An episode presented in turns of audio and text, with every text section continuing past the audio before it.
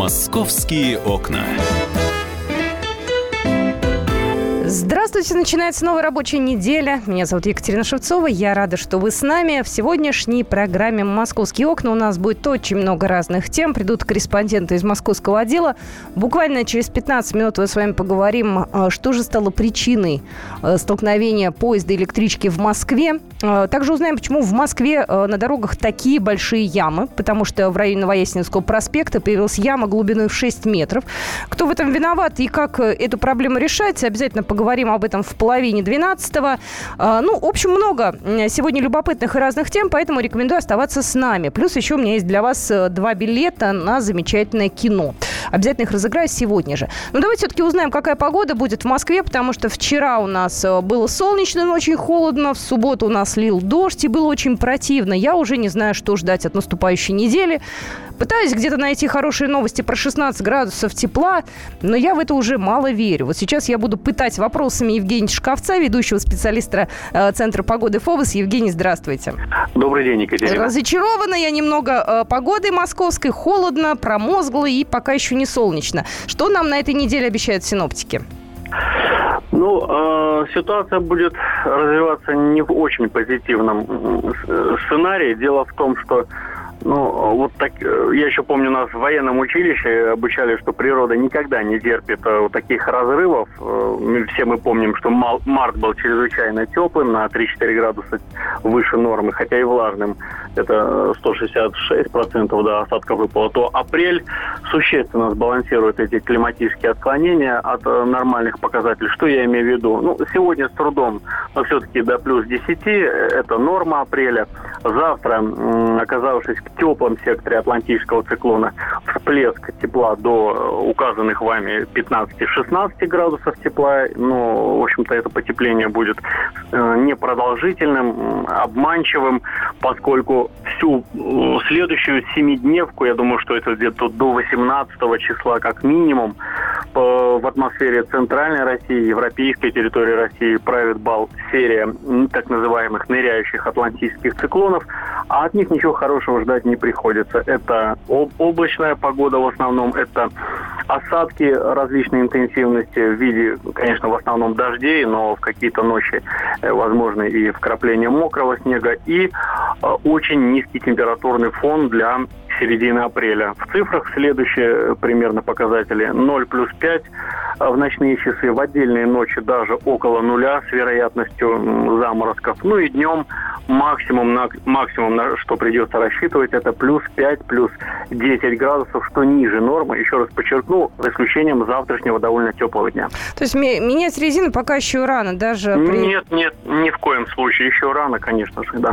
А то я смотрю, очереди уже стоят. Огромное спасибо. Евгений Шковец был у нас на связи. Э, подождать, наверное, стоит еще пару-тройку недель.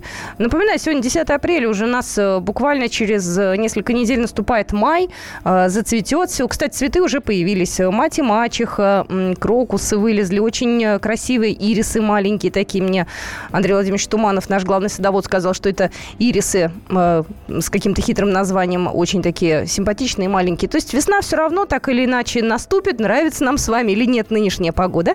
Вот. А о том, какой будет май, я думаю, мы поговорим через недельку. Пока еще даже я сама понимаю, что это делается рано. Евгений Шковец был у нас на связи, ведущий специалист Центра погоды ФОБУС. Через секунду расскажу вам остальные московские новости. «Московские окна». Что же, начиная с завтрашнего дня в 10 столичных кинотеатрах все желающие смогут бесплатно посмотреть отечественные фильмы о космосе. Э, продлятся показы, э, конечно же, приуроченные ко Дню космонавтики до 17 апреля.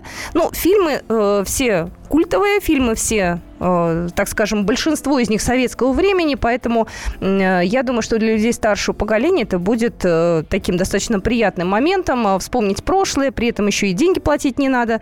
Они все, я так понимаю, бесплатные будут все эти показы.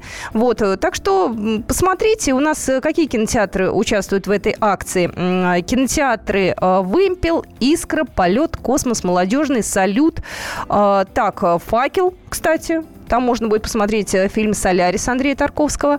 А, есть еще в кинотеатре «Искра» показ. А 18 апреля в кинотеатре «Юность» можно будет познакомиться с героем Советского Союза, космонавтом Александром Лавейкиным, который в 1987 году впервые отправился в космос к орбитальной станции «Мир», вот, где провел полгода и трижды выходил в открытый космос. В два часа дня будет эта встреча, вот, а после того, как э, с космонавтом пообщается, будет показ через терник звездам, новая версия. Это Кир Булычев, музыка прекрасная, поэтому, мне кажется, стоит на это дело пойти.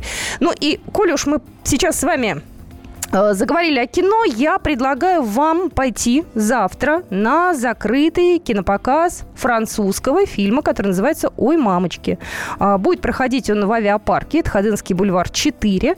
А, и вы вдвоем пойдете, если хотите. Э, напоминаю, завтра в 7 часов вечера. Поэтому, если у вас никаких планов на завтрашний вечер нет, то попробуйте эти два билета у меня получить. Номер э, WhatsApp 8967 200 ровно 9702.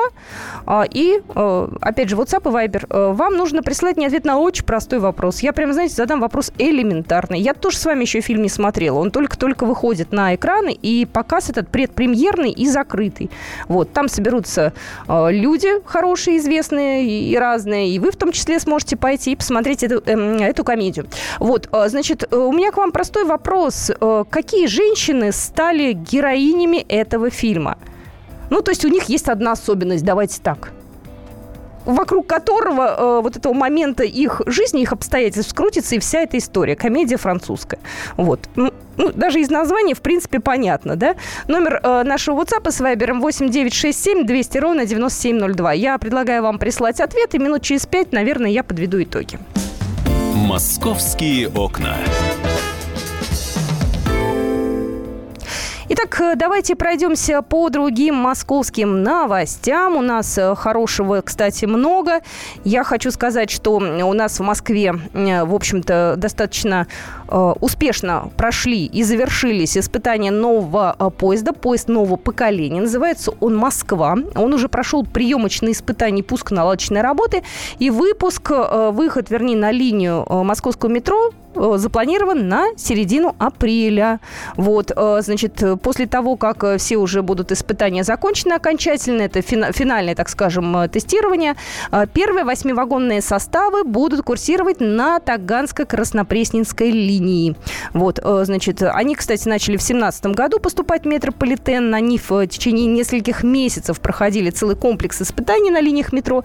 Вот, пока всех все устраивает. Вот, ну, и я надеюсь, что в ближайшее время мы уже не только увидим на э, Таганско-Краснопресненской линии эти поезда, но и на других тоже. Э, кстати, э, был интересный момент. В марте в опытный состав поместили мерный груз, который сопоставим с максимальной загрузкой поезда. Но если народ набивает сюда под завязку, вот в таком состоянии поезд может ехать до 90 км в час. Вот такая скорость может быть. Вот, так что новый подвижной состав передан в эксплуатацию метрополитену. Испытания прошли, все нормально, все документы подписаны. Так что ура, товарищи, я надеюсь, что все у нас будет хорошо и вскоре мы сможем на нем прокатиться. Московские окна. Так, ну слушайте, вопрос был достаточно легкий, поэтому я достаточно быстро получила правильный ответ. Итак, я задавала вопрос. Э, две э, девушки, которые стали героинями этой самой комедии «Ой, мамочки», они какие? Ну, правильный ответ – беременные. Простой очень вопрос, и я не стала э, придумывать сложное. У нас есть ответ. Номер э, нашего слушателя заканчивается на 4495. Я вас поздравляю. Билет на двоих. Так что пойдете завтра. А, ну, вам придется пораньше немножко прийти к половине седьмого, потому что сам фильм начинается уже в семь, чтобы вы там могли освоиться. Так что я вас поздравляю. Мы будем, а, кстати, периодически разыгрывать различные билеты и э, пригласительные на разные мероприятия. Это будет не только в программе «Афишу» Оксаны Фоминой, но и вообще в рамках программы «Московские окна». Весна наступает, надо друг друга радовать. Я надеюсь, что вам от этого будет только приятно. Так, ну что же, у меня осталось уже меньше даже 5 секунд, поэтому мы встретимся в следующем отрезке эфира. Э, э, придет к нам Алиса Титко. Алиса плотно занималась темой крушения поезда, поездов, вернее, той самой аварии, потому что версий было очень много. Вот на данный момент есть уже кое-какие финальные, так скажем, версии, которые рассматриваются. Вот. Но в любом случае Алиса придет и все вам конкретно расскажет. Поэтому ждем вас. Это программа «Московские окна». И буквально через две минуты мы с Алисой Титко вместе в эфире уже с вами и встретимся. Московские окна. Раз в неделю журналисты, политики, предприниматели и общественные деятели снимают галстуки и приходят к нам в студию. Там их уже поджидает Александр Яковлев. Ему, как и нам, не терпится узнать неизвестные детали об известных людях. Слушайте программу «Какие люди» каждую среду с 9 вечера по московскому времени.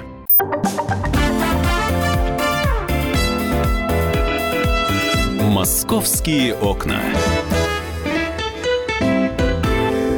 Здравствуйте, мы продолжаем программу «Московские окна». А в студии Алис Титко, корреспондент московского отдела. Алис, привет. Здравствуйте всем. Многие были встревожены. Э, в, эти выходные была авария на железной дороге.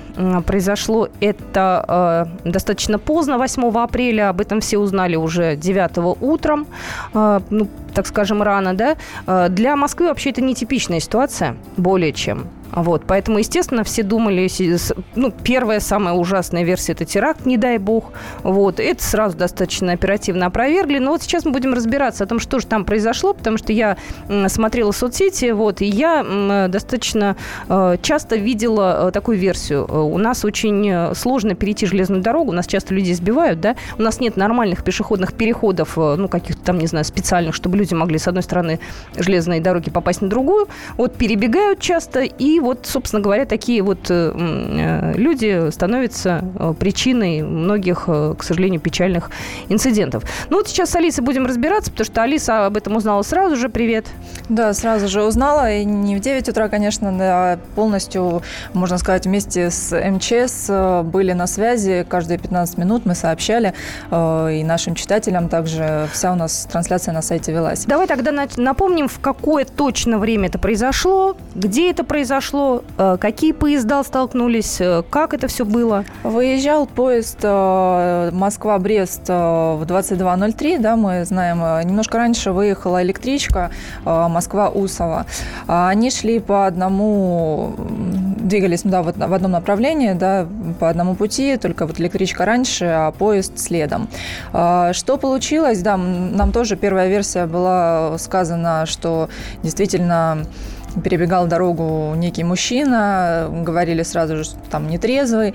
А из-за этого электричка остановилась, слава богу, удалось избежать э, наезда на э, мужчину. И Дальше версии сначала были не, непонятно, как это все произошло, но уже картинка ясна, да, и э, Оказывается, э, электричка позже, ну вот э, она остановилась, да, люди понимали, что им сказали, что там э, причина мужчина, а после электричка покатилась назад. То есть не вперед, да, вот она же должна была, ну, остановилась, там какая-то техническая заминка. Угу. Электричка покатилась назад. И через некоторое время удар и столкновение с поездом. То есть, э, так, извини, сзади в нее въехал поезд? Нет, не в нее въехал. Она въехала поезд. Она въехала в поезд. А, Оказывается, да, поезд, э, следом который выехал вот э, Москва-Брест, э, им доложили, конечно, бригаде, что вам нужно немножко подождать, потому что впереди электричка остановилась, там техническая заминка. Конечно же, поезд, машинисты ждали, никуда не двигались, а, и после вот электричка, да, на них покатилась, там скорость, по-моему, 46 километров в час была, угу. как бы спуск на этом участке, вот где произошла эта авария. И действительно, два последних вагона электрички сошли с рельс, и первый, получается, вагон поезда тоже, вот, вот у них там вот произошло столкновение, вот а, тоже сошел. Конечно же, началась паника в поезде, выключился свет, э, люди не понимали, что происходило ни в электричке, ни в поезде. Э, через какое-то мгновение нам удалось вот пообщаться с очевидцами, которые ну, вот и ехали. Э, парень ехал в поезде Москва-Брест. Угу. Говорит, что да, началась некая паника началась, женщины кричали, потому что ну непонятно, да, что произошло, столкновение такое. Много было пострадавших, число их менялось. Сначала это было 12 12, 28 человек. Последние данные 50 человек обратились в больницы. Да, вот, ну, там нет тяжелых, не, не все тяжелые, там некоторые просто вот ссадины, и слава богу. Были сразу же версии, что и двое человек погибли, но опять же скажем, что слава богу обошлось только там ссадинами и какими-то травмами. Погибших нет. Вот, собственно, да, такая сложная ситуация. И э, сейчас мы можем слышать, и многие там читают в социальных сетях и везде, что э, версия всего случившегося – это все же не человек, который перебегал э, э, путь, да, железнодорожный. Скажи мне, пожалуйста, это же в Москве, это в районе улицы Герасима Курина, это запад Москвы. Там есть видеокамеры, которые фиксируют или хотя бы отсматривают этот участок дороги? Потому что если бы речь шла о каком-нибудь отдаленном, не знаю, там за 200 километров от Москвы участке, я бы еще поняла, что там нельзя проследить. Там рядом жилые дома. Вот да. не, я не знаю, конечно, есть ли на них э, камеры, которые будут выводить на железную дорогу. Я думаю, я что думаю, камеры только нет, в, нет. Во, во двор могут быть, а туда А на самом ли. полотне железнодорожном вообще есть какие-то средства видеонаблюдения? Это же Москва, ребята, это же не какие-нибудь там далекие леса, тайга. Ну, в любом случае, э, машинисты докладывали всю обстановку и фиксировали там по, по минутным, да, что у них происходило, поэтому там следователям недолго придется выяснять, э, что же все же произошло. И уже сейчас мы знаем версию, что э, все-таки отказали тормоза у электрички. Угу. Почему не проверили перед вот, заступлением на смену, да, это вот должно именно так быть, непонятно. Вот теперь вот это будут проверять, потому что утром вот они должны были все это проверить проверить и перед выездом еще, и тормозную систему эту полностью. Ну вот как-то на электропоезде, по всей видимости, не проверили, потому что покатилась она все-таки назад. Но благо, вот э, как мы видели, да, что когда был теракт в Питере, как люди слаженно действовали, помогали друг другу, вот здесь была точно такая ситуация. Наверное, вот эти вот сложные трагические ситуации людям нашим, да, сейчас как-то дают вот такую возможность сплотиться. И вот здесь тоже отмечали сотрудники и МЧС, что не только они помогали, да, вот как специалисты, как спасатели, но они говорили, что и просто люди друг другу помогали и выйти, и вынести вещи. Это действительно, ну вот такое вот явление, мне кажется, второй раз уже. Это в Питере, это в Москве. Алис, ты знаешь, люди у нас хорошие. Это я даже тут с тобой не спорю. Скажи, пожалуйста, как была организована вообще э, ну, доставка людей до места назначения? Потому что, если представляю, да, они ехали одни в Брест, другие домой, да, электричка э, вдруг, э, да, потерпела крушение. Дальше они как вышли из этой электрички и куда? Они пошли вот, с вещами, вот, с чемоданами. Вот благо сотрудники МЧС у нас э, вот такая уже отработанная система. Они сразу же э, город, да, вот пригнал много автобусов, потому что ночь, темно, э, было освещение ими обеспечено, потому что ну, темный участок, ну как бы нет, не там не, не площадь у нас в центре города, чтобы было светло. Э, и людей разместили в автобусы просто потому, что было холодно. Не, ну, не было возможности создать быстро какой-то, не знаю, палаточный городок или еще что-то. Людей обеспечили чаем. Э, дальше, конечно, каждый принимал решение самостоятельно. Была возможность доехать обратно до Белорусского вокзала, откуда выезжал поезд дальнего следования. Можно было вернуться в Одинцово, э, туда еще вот пускали автобусы. Э, те, кто все же планировали ехать э, в Брест и ну, не могли отложить свою поездку, потому что были все же люди, которые решили отложить свой визит там, на какой-то другой день и сдали билеты. Угу. А те, кто все же решили ехать через по-моему, в половину третьего отправился поезд. Ночи. Э, ночи, да отправился поезд. Э, этот же поезд, его не переформировали, единственное, поменяли первый вагон, который, ну, как бы Был поврежден. Да, поврежден. Ну вот, собственно, люди там отправились э, ну, нужно ехать, да, в любом случае. Поэтому ну да, уже, слушайте, там, понедельник, работа. Или нет да. уже, да, людям пришлось ехать. Поэтому, да, как бы организация, все это было, и э, люди, которые, конечно, пострадали, э, глава РЖД уже сообщил, что э, будут, ну, как бы ущерб э, возмещен там за переломы от 60 тысяч рублей люди получат на медицинское обслуживание, и максимальная сумма выплат будет э, до 2 миллионов рублей. Знаем, что пострадал очень сильно э, машинист э, поезда угу. Москва-Брест. Там пришлось зашивать и голову наложили несколько швов, и там грудная клетка пострадала. Но, в принципе, он уже чувствует себя хорошо, и слава богу. Ну, а остальные пассажиры, они в больнице не находятся, никого нет? Э, по нашим данным, э, на воскресенье еще оставалось 8 э, человек в больницах, но там тяжелых не было, поэтому ну, как бы медики не говорили о том, что там кто-то может быть без сознания, там еще в каких-то тяжелых. Поэтому, скорее всего, что тоже какие-то ушибы, еще что-то по состоянию здоровья вот людей уже будут выписывать. Ну, у нас есть информация о том, что Московской межрегиональной транспортной прокуратурой начата проверка по факту столкновения поезда электрички. Возбуждено уголовное дело по статье «Нарушение правил безопасности движения эксплуатации железнодорожного, воздушного, морского, внутреннего водного транспорта и метрополитена. А, так что будут искать виновных. А, ну, не знаю, правда, не знаю. Но опять ли... же, кто будет отвечать э, вот э, именно за проверку тормозов? Вот там вот э, произошел некий Слушай, вот скажи честно, у нас осталось полминуты. Ты веришь в, том, что, в то, что была какая-то техническая неисправность? Или ты больше веришь в то, что был какой-то пешеход, о котором сейчас предпочитают не говорить? Я думаю, что тормоза, потому что пешеход э, – это пешеход, он перешел, а электричка стала двигаться э, на поезд позже. Но давайте так, мы будем следить за этой темой, да, слава богу, все живы, это самое главное, э, что не произошло никакой катастрофы. А следователи дадут, конечно, ответы, мы сообщим и расскажем, что там было. Да, так что э, мы обязательно за этим э, проследим, и в ближайшее время, я надеюсь, мы получим некую информацию о ходе расследования от Генпрокуратуры Российской Федерации. У нас все подробности есть на нашем сайте kp.ru и фотографии, и видео, так что вы можете выйти прокомментировать. Алиса Титко была у нас в студии, корреспондент московского отдела, а мы поговорим поговорим про яму на дорогах. «Московские окна».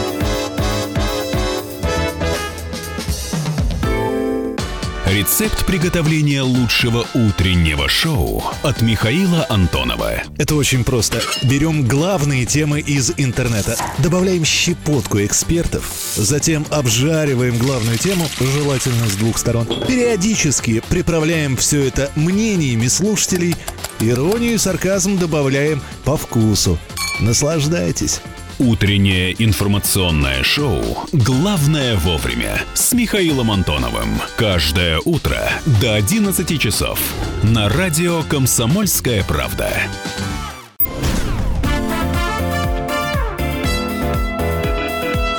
«Московские окна». Здравствуйте, я продолжаю программу «Московские окна». Меня зовут Екатерина Шевцова. Я рада, что вы с нами. Э, в нашей программе мы обсуждаем самые э, интересные московские новости, самые, так скажем, э, важные события. Вы знаете, многие москвичи были в ужасе, конечно. Москвичи, которые либо проживают, либо проезжают по юго-западу Москвы. На проезжей части Новояснинского проспекта на юго-западе в Москвы произошел большой провал грунта. Причем яма эта примерно а, 2 метра в диаметре и глубиной в 6 метров. А, это произошло на Новоясеневском проспекте в районе дома номер 30. А, пострадавших, слава богу, нету. Достаточно быстро провал огородили. Есть затруднения, э, были, вернее, в автомобильном э, движении. Сейчас все хорошо.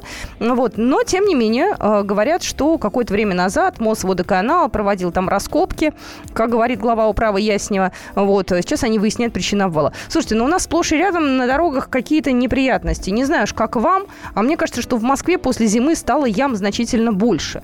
Э, и ездить стало сложнее. Э, у нас через э, буквально уже э, несколько дней начнут дорожники заделывать э, ямы. А у нас ориентировочно ремонт дорожно-уличной сети начнется 15 апреля. Ну, как говорят эксперты, после того, как установится теплая погода. У нас будут ремонтировать дорожное покрытие с истекающим гарантийным сроком службы. Это МКАД, третье кольцо, вылетные магистрали основные шоссе и проспекты. Потом уже перейдут на центральные улицы. Я могу пообщаться с экспертом? Не могу я пообщаться с экспертом. Хорошо, тогда давайте я вам задам вопрос. Ребят, скажите, пожалуйста, вот вы каждый день выезжаете на улицы. Вот сейчас у нас э, какой апреля? 10 апреля. У вас на дорогах как? У меня такое ощущение, что после зимы у нас дорог в принципе нет. Нет, я, конечно, в выходные дни проводила эфир на тему дорожных э, ям, и мне говорили в разных городах, что ситуация очень плохая. Я понимаю, что у нас в Москве еще более-менее. Ребят, ну вот мне интересно, а у нас что, гарантийный срок службы еще существует? А сколько он? А какой он? Вот на самом деле с этим бы разобраться.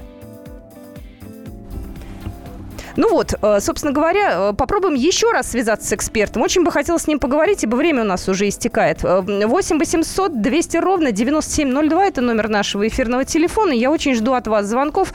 Скажите, пожалуйста, в ваших городах, в ваших районах вообще ям много или нет? Я пока не знаю, какие конкретно улицы будут в этом году чинить. Вот, у нас же еще помимо всего идет программа реконструкции центра Москвы под названием «Моя улица». Вот, и у нас, собственно говоря, центр города по-любому будут э, весь переделывать, перекладывать. Вот. Но, тем не менее, интересно, что у нас э, вообще происходит. Напоминаю, номер телефона нашего эфирного 8 800 200 ровно 9702. Ну, пока вы собираетесь с мыслями, я перейду сейчас к другим московским новостям. «Московские окна». Давайте я, а, коль уж мы дорожную тему затронули, а, расскажу вам о том, что правила проезда перекрестков могут изменить в России а, согласно общеевропейским стандартам. Вот, возможно, скоро будут изменены правила дорожного движения. У нас, оказывается, было совещание в правительстве по вопросам безопасности дорожного движения. И первый вице-премьер Игорь Шувалов дал поручение МВД и Минтранса в течение месяца проработать предложения, которые связаны с правилами дорожного движения. Если говорить более конкретно, что у нас может измениться, измениться. Ну, вроде ПДД у нас не менялись давно, и какие-то коррективы не вносились тоже достаточно давно. Значит, что хотят изменить? Водители, двигающиеся по перекрестку с круговым движением, получат преимущество перед въезжающими на круг.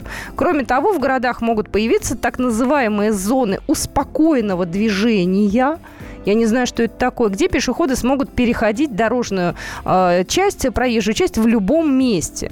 А машины должны ехать со скоростью 10-20 км в час. Вот я не знаю, в Москве такие зоны вообще возможны или нет. Э, в любом случае, я так понимаю, что будут сейчас это достаточно активно обсуждать. Вот, и этот вопрос решать. Ну, у нас есть буквально полторы минуты, чтобы обсудить дорожные ямы. Я надеюсь, что некоторые важные вопросы я успею задать нашему эксперту. У нас Юрий Мануилович Васильев на связи, профессор кафедры дорожного дорожно-строительным материалам Московского автомобильно-дорожного государственного технического университета. Юрий Мануилович, здравствуйте. Да, добрый день. Добрый день. Прям, знаете, галопом по Европам получится. Мне интересно, у нас, оказывается, есть дороги с гарантийным, так скажем, сроком службы. Это что такое? И сколько, извините, гарантийный срок? Потому что мне такое ощущение, что каждый год перекладывают МКАД и третье кольцо. Знаете, у нас все дороги, по сути дела, с гарантийным сроком службы, потому что любой подрядчик уже многие годы в обязательном порядке, подписывая контракт на выполнение тех или иных работ, в обязательном порядке берет на себя гарантийные обязательства. В Москве, по крайней мере, это не менее трех лет. В а... регионах эта цифра может несколько меняться. А немало, извините, три года. Мне кажется, раньше, еще в советское время, у нас дороги десятилетиями служили, а сейчас три года. Это как-то мало. Но, знаете, не надо смешивать гарантийные обязательства и срок службы дороги. Гарантийные обязательства – это срок. Э, в случае появления каких-либо дефектов на дорожном покрытии организация гарантирует выполнение ремонтных мероприятий за свой счет. И вот это э, для дорог. Э, вполне разумный срок три года. Тогда следующий вопрос. Наш любимый ямочный ремонт. У меня такое ощущение, что у нас, правда, город после э, весны э, весь в ямах. У нас провалы грунта. У меня в районе есть провалы грунта. Вот э, кто и как вообще здесь занимается ремонтом? Есть ли тут какие-то ГОСТы, технологии, опять же, гарантия или что-то еще? Ну, э, опять-таки, здесь речь идет о том, что все эти работы должны выполняться в рамках гарантийного ремонта.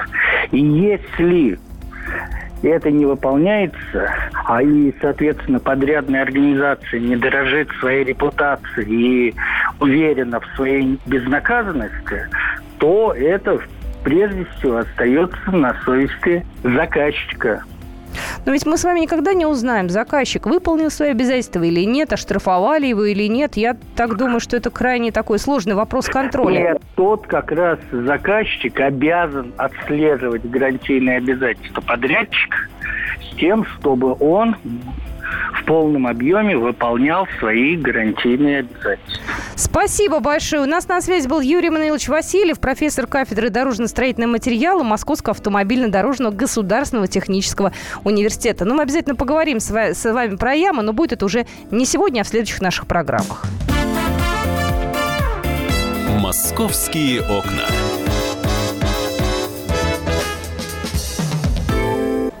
Джума, проходите. Ага, так, голубчик. Садитесь на стул, закрывайте левый глаз, читайте третью строку. И, И, О, У.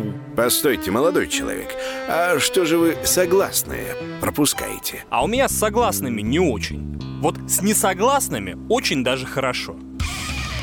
Каждый четверг в прямом эфире Аббас Джума в программе «Все на одного». Его позиция вам может не понравиться. Звоните и спорьте. По четвергам с 9 вечера по московскому времени.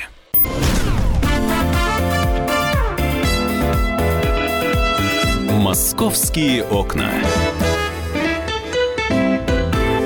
Здравствуйте, в столице полдень. Мы всех приветствуем. Сейчас я не одна в студии. Меня зовут Екатерина Шевцова. Со мной в компании Татьяна Тельпис, корреспондент московского отдела. И сейчас Таня расскажет вам очередную историю, связанную с детьми.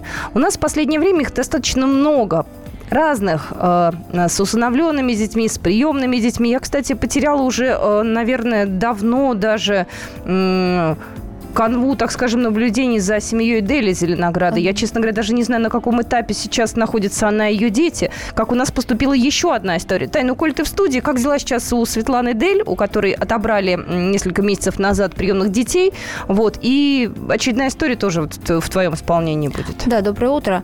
А что касается семьи Дель, там, в принципе, развития особо никакого нет. Э, если вы помните, это семья, у которой было 12 приемных детей. Угу. 10 из них органы опеки забрали после того, как выяснилось, что родители, ну, отец, в частности, детей бил строго наказывал ремнем, и не только ремнем. Угу. Папе, папу осудили, так называемого папу за побои. Ему там дали исправительные работы, насколько я знаю.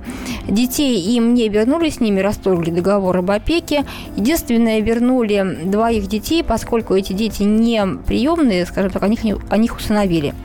Поэтому им их вернули, но опять же девочка, одна из этих, одна из этих э, детей усыновленных, она воспитывается у бабушки.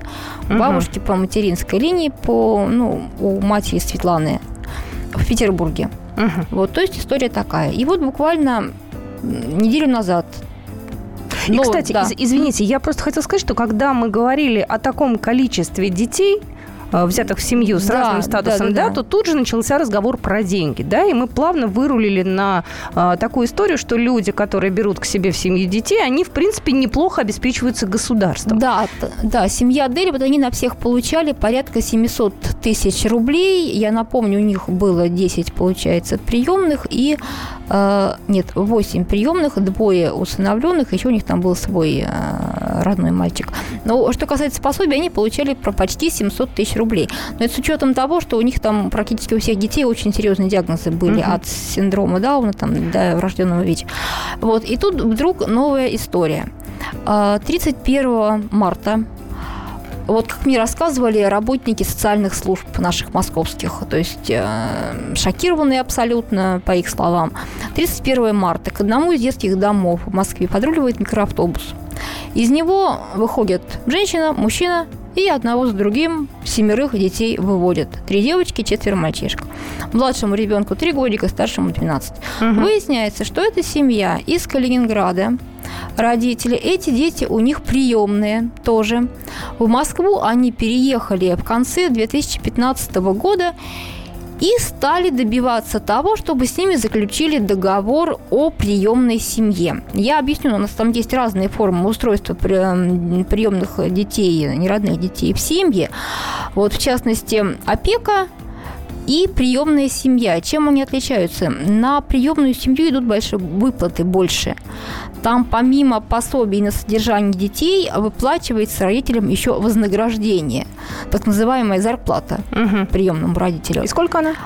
А там в Москве она составляет порядка где-то 17 тысяч рублей на Ну, ребенка. Ну, на каждого ребенка. Но тем не менее, а, м, суть в том, что в Москве, в столичном регионе, выплаты гораздо выше, чем в других регионах России. Мгм. Гораздо выше, там в разы.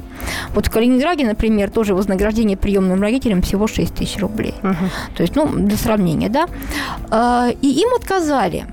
Им отказали московские власти на том основании, что, во-первых, дети не московские, они их брали не из московских детских домов. У них три ребенка из э, Калининградского детского дома, а четыре ребенка из Петрозаводска. Это раз. Второе. У них не было временно, не было постоянного места жительства в Москве. У них была временная регистрация до 2020 года. А постоянное место жительства в Калининграде, то есть они не меняли его. И на этом основании им отказали. А получали они на этих семерых детей в общей сложности порядка 150 тысяч рублей. Это все там пособия, какие-то компенсации еще. Вот. Но они сказали, нет, этих денег нам недостаточно, мы не можем на них содержать детей, поэтому, извините, вот мы их возвращаем. Эту ситуацию мы знаем пока со слов чиновников. Подожди-ка, а всех детей? Да. Не то, чтобы, например, Нет. у нас нет возможности содержать... э, Там двух-трех, да? Да. Нет, они вернули всех. Там эм, среди этих детей есть родные братья и сестры, но не все они между собой родные. Не все. Там есть несколько родных, есть несколько двоюродных. В общем, ситуация аховая абсолютно. Я разговаривала вот опять же с работниками социальных служб. Они говорят, что дети воспитанные, дети ухоженные. Они друг за дружкой ухаживают. Там девочки старшенькие кормят с ложечки. А возраст малышей. какой детей? А младшему 3 года, старшему 12.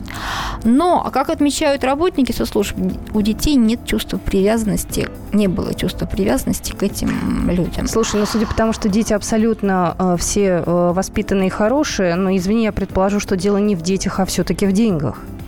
Вот посыл чиновников, да. Посыл чиновников, что детей взяли ради денег и в Москву приехали именно Ради с вот целью... этих повышенных ради именно выплат. этих вот повышенных выплат. К сожалению, я пока не могу поговорить непосредственно с самими этими ну, родителями, да, ну, в кавычки их возьмем. У меня есть телефон отца, есть телефон матери, но они либо не отвечают, либо номер недоступен. А, Они судились. Они судились. Они это кто? а, Родители. Родители. Да, они судились. Там было решение суда. Но решение суда, опять же, очень такое интересное. У нас, в принципе, законодательство это интересное. Решение суда было таким, что отказали им неправомерно заключении договора о приемной семье и обязали органы опеки повторно собрать комиссию. Но, повторюсь, дело в том, что у нас по действующему законодательству у нас э, форма устройства ребенка в семью, э, она на усмотрение местных властей.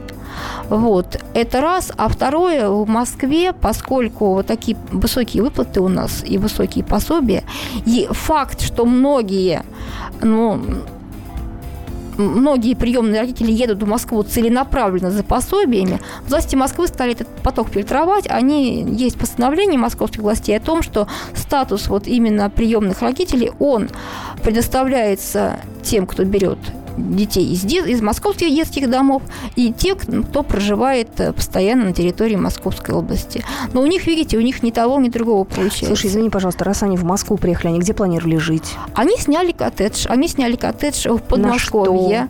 У них бизнес. Отец бывший военный вообще. Мать, она занималась бизнесом. Я посмотрела, у них там в Калининграде какие-то фирмочки свои были. То ИП, то там палатки, то грузоперевозки. Э, Вот, то есть у них вот такой семейный бизнес. В принципе, вот в Калининграде, отмечу, в Калининграде они на всех детей получали порядка 70 тысяч рублей. Здесь порядка 150 в Москве. Вот, ну, понятно, что уровень жизни разный, да, но тем не менее, вот опять же, мы говорили, я даже вот с директорами детских домов говорила, и вот по их словам, м, какой бы ни была семья, в семье любому ребенку будет лучше. Слушай, в детском доме. Но нужно делать государству заботиться не только о том, чтобы детей брали из детских домов, но чтобы их туда не отдавали.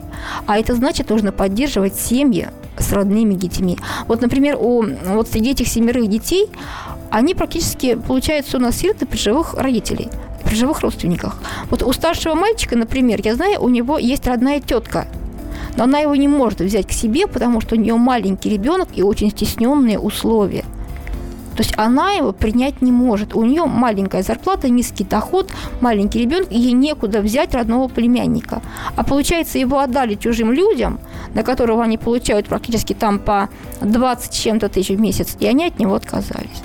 Вот Ты знаешь, для меня это вообще другая планета. Знаешь, э, тут э, обсуждали, извини, в эфире, когда животных отдают, как это для них травматично, да. когда речь идет а о детях, дети. которых уже один раз предали, у них особенные, э, так скажем, обстоятельства. Ну, слушай, мы с этим будем разбираться? Конечно, или уже оставим... мы, мы, мы разбираемся с этой темой дальше. Мы очень надеемся все-таки услышать позицию этих бывших родителей уже. Де- дети эти вернулись в Калининград. Вот я скажу, дети вернулись в Калининград, и мы ищут новую семью. Вы можете прочитать эту историю на нашем сайте kp.ru, а через пару минут мы с Таней продолжим обсуждать другую историю. «Московские окна».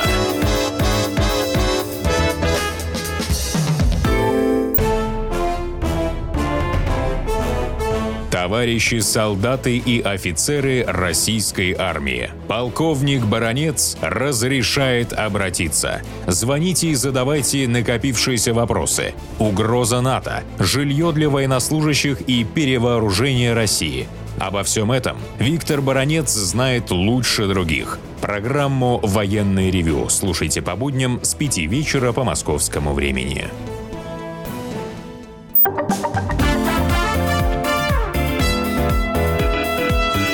«Московские окна». 12 часов 17 минут в Москве. Всем здравствуйте. Это программа «Московские окна», в которой мы обсуждаем самые горячие московские новости. В студии Татьяна Тельпис, корреспондент московского отдела. Я Екатерина Шевцова. Вы знаете, я вот э, как мама, э, как москвичка, э, периодически получаю по рассылке от таких же мам, как и я, различные новости. Иногда это бывают страшилки про жвачку, которые мы начинаем, естественно, проверять. Эти новости, это оказывается все фейком. Вот, а наша задача, как журналистов, естественно, все новости, которые даже поступают таким, может быть, не очень правильным путем, путем, да. да, проверить, правда это или неправда, для того, чтобы людей успокоить. Я, как и многие мамы, а, получила а, неделю назад, ну, где-то так, а, сообщение о том, что в Москве есть педофил, который набрасывается на детей, что молодой человек, фотографию его тоже распространялся, изнасиловал девочку на северо-западе Москвы. И я, естественно, тут же эту информацию приняла к сведению, и мы начали этой историей заниматься. Вот. И Таня сейчас расскажет о том, где это произошло, чем это закончилось все. Вот. Вот. А я надеюсь, что вы тоже к нашему разговору подключитесь. Номер телефона нашего 8 800 200 ровно 9702. Тань, ты когда увидела фотографии и новость, ты сразу подумала, что здесь что-то не так? Или ты подумала, а, фейк, а неправда, все это опять это ерунда? Нет, дело в том, что 5 апреля, на прошлой неделе 5 апреля официально опубликовали его фото и э, видео с э, камер уличного видеонаблюдения сотрудники полиции и Следственного комитета а, официально не опубликовали, обратились к москвичам с просьбой, если вы видели этого человека, вот по таким телефонам звоните. И, собственно, сообщили, в чем его подозревают. 3 апреля нападение на девочку на Зеленоградской улице, это в районе Ховрина. 13-летняя школьница зашла в подъезд среди бела дня, ну, видимо, из школы девочка шла. За ней следом зашел этот молодой человек э, и изнасиловал прямо на лестничной клетке. Девочка пыталась сказать сопротивление, но бесполезно, господи, что ребенок.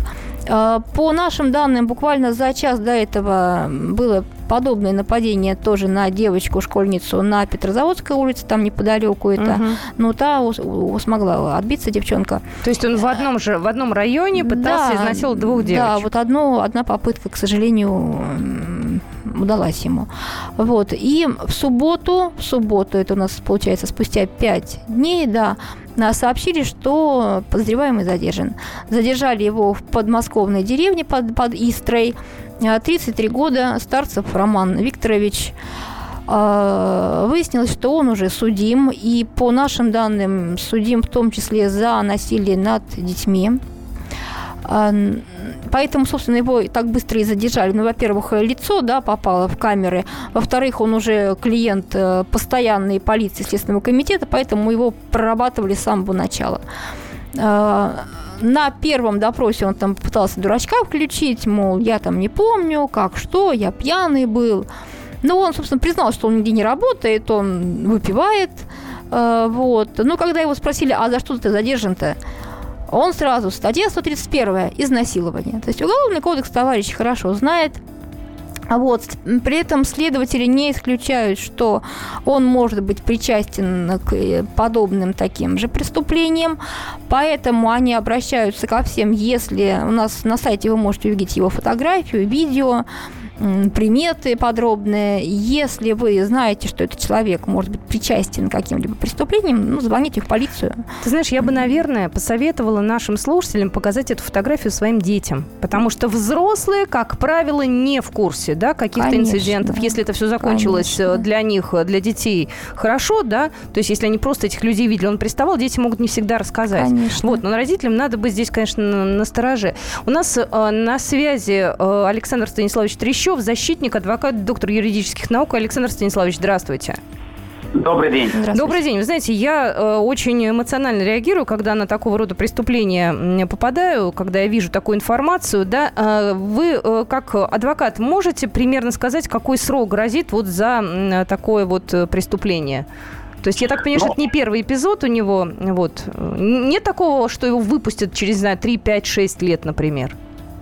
Ну нет, если произошло бы просто изнасилование, самое обычное, э, без угрозы применения, там, скажем, э, смерти или угроз причинения тяжкого вреда здоровью, то он оказывается решением свободы до 6 лет, э, от 3 до 6. Я считаю, что здесь совершенно напрасно законодатель снизил вот этот порог. Изначально раньше любое изнасилование было наказывалось гораздо большим сроком, но максимальное наказание, когда есть тяжкие последствия, если там лицо не достигло 14 лет, то тогда до 20 лет лишения свободы. Хотя я считаю, что если люди неоднократно совершали подобные преступления, за это наказывались, когда в последующем есть несколько жертв, то, конечно же, они должны быть изолированы от общества навсегда. Как минимум по одной простой причине, потому что половое, половое здоровье, неприкосновенность женщины – это обязанность государства защищать их от этого, поскольку они матери, и они всегда от изнасилований, таких вот, ну, когда становятся жертвами, это наносится непоправимый вред психике здоровью, они всегда помнят, это отражается на детях и прочее, прочее, Слушай, прочее. ну, конечно, Поэтому... он, он ребенка изнасиловал, извините, девочки, 13 лет. Да. Я вот, да, честно да, говоря... до 20 лет, до 20 лет лишения свободы. Извините, а я где-то слышала, видела, могут дать пожизненное. За какие вообще преступления, да? Нет, нет, сегодня, сегодня такого не предусмотрено российским э, уголовным кодексом. Да, если, если там, повлекло смерть, то это уже другая как бы история.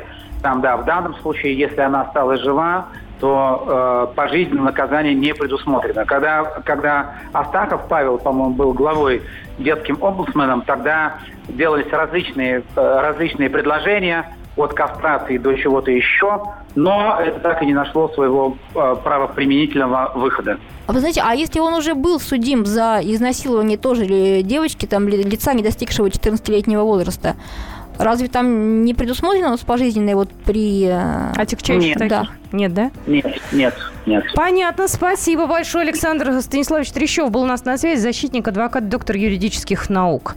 А ведь еще, знаешь, будет себя хорошо вести, и пораньше его выпустят. Ну, естественно, у нас УДО же никто не отменял, тоже условно-досрочное. И э, я обращаюсь еще раз к нашим слушателям. У нас на сайте вы можете увидеть его фотографию, видео. Если вы где-то встречали этого человека, или вот действительно покажите эту фотографию, ну, как бы так, ненавязчиво своим детям, ну, может быть, там этот дядя к вам, я не знаю, конфеткой вас пытался Слушай, угостить. я бы, знаешь, я не навязчиво, я бы взяла в школе где-нибудь там, я не знаю, перед уроками, показала фотографию, сказала, девочки, кто-нибудь сталкивался с ним или нет? А проводили И все, и не надо здесь знаю, уже да. особо mm. кокетничать. Слушайте, речь идет о безопасности наших детей. Ты знаешь, я о чем подумала? А с девочкой сейчас э, вообще где она находится? То есть... Девочка, девочка дома, то есть тут уже, э, естественно, и психологи там будут во время следствия с ней работать. У нас сейчас все это предусмотрено, то есть когда такие преступления расследуются, то и психологи подключаются, с детьми обязательно беседы только в присутствии родителей, в присутствии психологов. Я думаю, вот постараются ну, сделать все возможное, чтобы как-то тут ре реабилитацию провести. У нас э, Карина Игоревна Чижова на связи, преподаватель Московского института психоанализа, руководитель психологического центра по работе со школами. Карина Игоревна, здравствуйте. Здравствуйте. Здравствуйте. Знаете, я пытаюсь понять сейчас, а что ребенку объяснять и как говорить? Мы все детям, э, девочкам э, говорим, да, в лифт с чужими людьми не заходить, там, э, посторонним дверь не открывать. Ну, а по факту, вот что мне дочери сказать? Как себя вести в такой ситуации, когда вдруг она оказалась один на один с потенциальным преступником? Вот что она должна делать?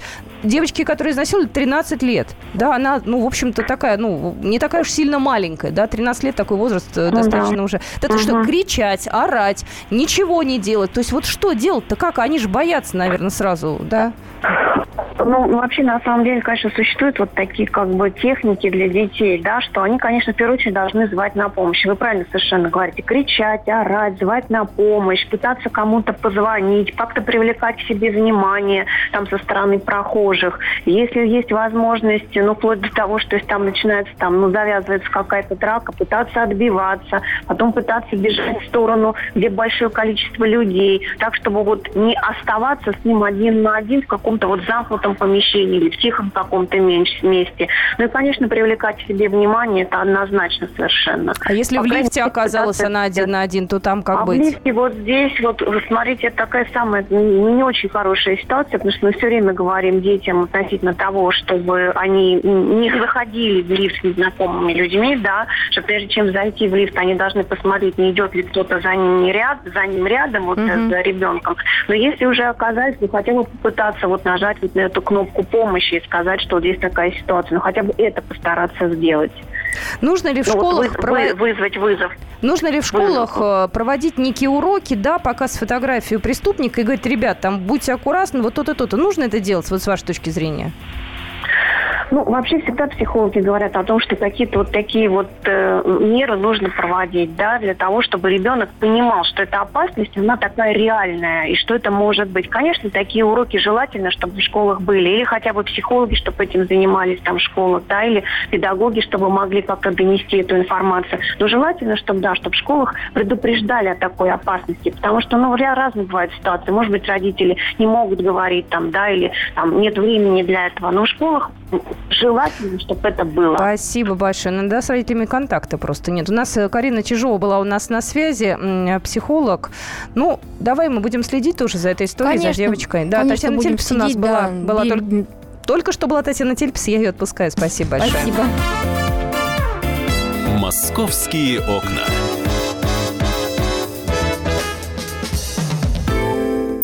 То, о чем все говорили весь день – складывается в картину дня на радио «Комсомольская правда».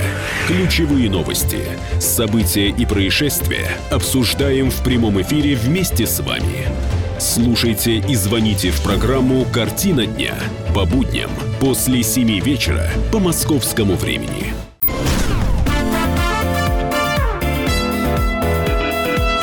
«Московские окна». Здравствуйте, мы продолжаем нашу программу. У нас, э, э, напоминаю, обсуждаются самые известные, самые интересные московские новости. Меня зовут Екатерина Шевцова, и ко мне в студию пришел э, мой коллега из московского отдела, корреспондент московского отдела Павел Клоков, и мы поговорим с ним про киоски. Паш, здравствуй. Да, приветствую. Знаешь, я помню, несколько лет назад Приходил к нам в гости Алексей Алексеевич Немирюк, и мы обсуждали с ним киоски. Алексей Алексеевич у нас э, глава департамента торговли и услуг. Вот и тогда еще, несколько лет назад, в 2015 году, он сказал, что эксперимент по замене киосков получился удачным. Вот, на самом деле, в Москве э, было раньше, я даже тебе не могу объяснить, был бардак. Было некрасиво. Было здорово в советское время, когда все киоски были одинаковые. Было написано мороженое, пресса. Было хотя бы понятно, где что продают, и они выглядели примерно одинаково. Потом у нас начался какой-то странный период, когда каждый э, хотел сделать э, что-то свое. Вот. Но так как понятие о том, э, что красиво, что некрасиво у каждого индивидуальное, у нас город был каким-то странноватым. И у нас пошла такая большая-большая история по замене киосков. И вот, собственно говоря, э, фактически финальный этап, да, прямо сейчас у нас уже в городе стало более-менее красиво красиво, ну не более-менее, я даже сказала бы красиво, более-менее единообразно. Вот. И вот Паш Клоков как раз сейчас расскажет, какие киоски у нас появились, в каких что продают, как они выглядят, больше-меньше. Паша об этом знает все. Я его приветствую. Процесс замены киосков продолжается по сей день. Да, он должен закончиться в этом году. А, конкретно недавно я писал о замене киосков печать, потому что наших читателей очень волнует эта тема. Они часто нам присылают сообщения и звонят по поводу того, что возле их домов, возле станции метро, а, от которых они отправляются на работу, исчезли киоски печати. То есть человек привык да, бежать на работу, захватить любимую газету, «Комсомольскую правду», например, и нырнуть, да, в подземку. Потом пик, раз, пик, и они исчезают. Пик тревожности пришел на сентябрь прошлого года, э, когда все киоски исчезли. Естественно, люди спрашивали, а где же новые? Вот. И власти Москвы, они объясняли, что вот уже закупили э, там э, столько-то киосков для того, чтобы в центральном округе поставить, столько-то в этом округе. Но вот процесс установки, он, я так понимаю, начался и продолжается сейчас. Он продолжается, да. В Москве э, две 1095 киосков печать у нас будет. А из них полторы тысячи уже установлено. Вот, и что-то около 1200, значит, киосков уже полностью готовы к работе, оформлены, подключены к коммуникациям, там, электричество и так далее. Слушай, а в каком а, округе большая часть ну, установлено? Везде, в принципе, их должно быть достаточно, как и раньше было. Но вот я знаю, в центре уже полностью готово. То есть э, полностью старые убраны, а новые поставлены и подключены. Угу. То есть смысл в чем? Смысл в том, что киоски никто не сносит безвозвратно. Это важно. Их меняют. Несмотря на то, что все-таки газета, бумажная газета, она потихонечку отходит. Э, все меньше и меньше ее становится. Слушай, но все равно у нас есть люди, которые привыкли полистать все-таки газету, а, любят журналы, глянцевые в том числе, не только глянцевые. Они э, в киосках печати покупали еще какую-то мелочевку, ручки, конвертики, там э, какая-то вот э, такая вот повседневная наша Ну, конечно, да и, и просто, да и водичка, вот водичку попить летом. Тоже чтобы, в печати? Что, конечно, а. там же есть у них холодильники. А, кстати, речь идет также и о киосках мороженое, где то же, да, водичка есть. А, еще есть театральные кассы, вот это вот все подлежит замене.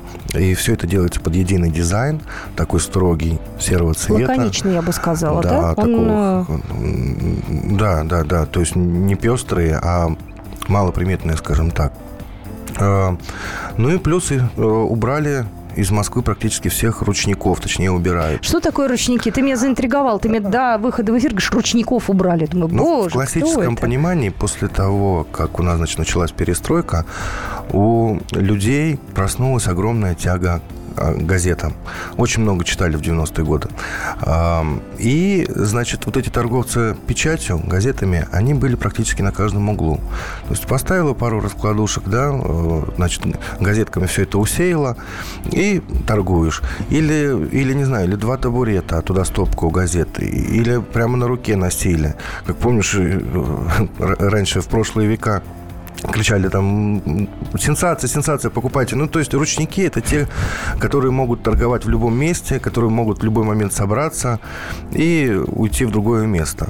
То есть э, очень много их, кстати, в метро было, в подуличных переходах. Около метро их было очень и, много. И около, и в подуличных переходах. Было-было. Да, да. Ну, кстати, газеты должны вернуться в метро, об этом тоже говорят в департаменте рекламы. Слушай, они вернутся в каком виде? Э, в виде ну, киосков, э, либо это будут такие автоматы? Помнишь, что монетку бросаешь, тебе газета выскакивает?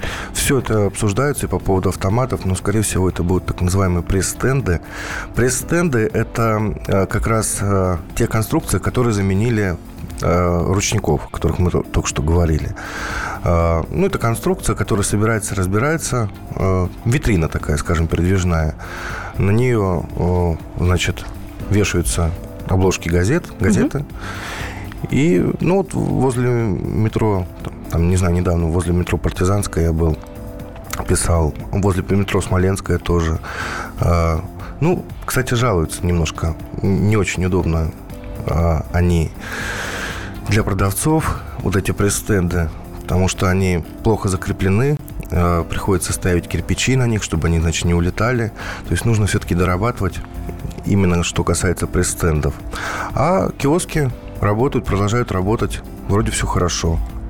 Ну и красиво, как ты говоришь. Ты все красоты же хочешь, чтобы... Я хочу не красоты, я хочу какого-то единообразия, и я хочу не видеть э, сам киоск. Я хочу, знаешь, я тебе объясню, то есть э, не внешний вид какой-то с антуражем, не знаю, там весь, чтобы он фонариками моргал там и так далее. Мне достаточно скромного, достаточно строгого стиля, и чтобы было понятно, что там продают. Все, мне больше ничего не нужно. То есть, чтобы было название там «Печать». Я подхожу, вижу, что там газеты есть. Там, кстати, я посмотрела, подсветка такая еще сверху у них э, такая достаточно простая и в то же время информативная у новых киосков. В принципе, то, то и делают, о чем ты говоришь. Единственное, что они не так быстро открываются, как хотелось бы. То есть вот был ну, возле любой станции метро киоск печать. Люди к нему привыкли. Его сносят, ставят новый но не открывают, потому что идет процесс оформления документов, а, значит, у предпринимателей возникают претензии к технической стороне, что-то не так, то, то там э, бывало даже крыша протекала во время дождя, там дверь не так закрывается и так далее. Пока все это доделывается, а, киоск не открывается, и от этого, собственно, читатели страдают. Им приходится идти по улице, искать какие-то другие места. Я лично вот проводил эксперимент, и в нашем районе, где мы сейчас находимся, мне понадобилось что-то около полутора полтора часа, чтобы найти газету. Слушай, а цена там везде одинаковая? Ты имеешь в виду газету? Ты не мониторил? Ага. Нет, нет ли желания нет, у кого-то, может быть, завысить или нет? Нет, этой стороны я уже не касался. Ну, я думаю, даже если бы она отличалась цена, то ну, на рубль-два, ну, на газетах сейчас много не заработаешь, увы. Это, кстати, тоже проблема. Предпринимателям же нужно аренду платить. Аренду сейчас немножко подняли. Слушай, а вот с этими э, киосками, они кому аренду платят? То есть каждый киоск, он принадлежит какому-то городу, конкретному предпринимателю? Э, городу, департаменту, департаменту СМИ, рекламы. Ну, то есть это в городской бюджет деньги уходят. А, ну и в этом, собственно, отличие сейчас. То есть... Э, в департаменте СМИ и рекламы четко сказали, что э, вот проводим да, конкурс, вы, кто его выигрывает, тот и имеет право торговать газетами у нас в городе. Тот и заселяется в эти киоски, мы распределяем места. То есть тут уже все строго. Слушай, ну, коли уж мы с тобой заговорили о киосках и о различных торговых павильонах, то вот интересно, а, только-только пришла новость, буквально вот полчаса назад, власти Москвы передали в аренду первый торговый павильон площадью 56,5 квадратов. Это небольшой универсам, он а, на Бескудниковском бульваре находится. А, магазин, так скажем, шаговой доступности. В чем интерес? Торговый павильон выставили на аукционе. Согласно условиям договора, победитель получает универсам на 5 лет. И предприниматель, который получает этот универсам в аренду, он обеспечивает энергоснабжение, уборку, прилегающей территории и так далее. Субаренду сдавать нельзя. Вот. И по такому же, кстати, э, как раз по такой же схеме с прошлого года разыгрывается право ведения торговли в киосках. Вот. Небольшой вот этот универсам город выставлял на аукцион впервые. Если пойдет, то у нас такие небольшие павильоны появятся тоже в разных, город... Э, в разных округах. И тоже они, как я понимаю, будут одинаковыми, единообразными уж извините за это не очень приятное слово, потому что многие страдали, э, убрали же киоски, убрали какие-то маленькие магазинчики во многих районах, и они остались без э, практически возможности купить продукты. Тут, кстати, Катя, назревает еще одна очень серьезная тема. Я думаю, мы ее обсудим в ближайшие эфиры. Я пока только начинаю разбираться. Ты знаешь, возле разных станций метро стали появляться массово туалеты. Вот эти золотые кабинки. Слушайте, это какое-то расследование Станция просто. метро Войковская, Динамо, кстати, наша. Идешь, и 20 кабинок в ряд стоят. Вот э, читатели наши задаются вопросом, откуда, как, зачем, что это вообще за чудеса. Ну вот в ближайшее время разберемся и обсудим, расскажем. У меня уже есть версия. Какая? Но, но пока я не буду открывать. Ну хорошо, как только ты проведешь расследование, мы тебя обязательно в эфир позовем и об этом поговорим. Павел Клоков у нас был в эфире только что, а мы же с вами московские окна на этом закрываем. Вы можете все последние московские новости почитать на нашем сайте kp.ru. У нас вообще-то неделя очень э, э, такая продуктивная получается. Мы ждем э, с Пашей э, 12 апреля гостей из Центра организации дорожного движения. Вообще у нас масса всего интересного, поэтому узнаете все в ближайшее время из наших анонсов. Всем спасибо. Московские окна.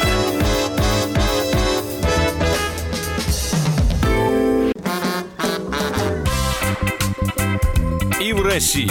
Мысли нет и денег нет. И за рубежом. Money. Да хоть на Луне. Как же ты не дурачина, братец, если у тебя много друга Сантиком, а ты в тюрьму попал. Деньги правят везде. О них говорили, говорят и будут говорить. По будням с 13 часов 5 минут по московскому времени в программе «Личные деньги» на радио «Комсомольская правда».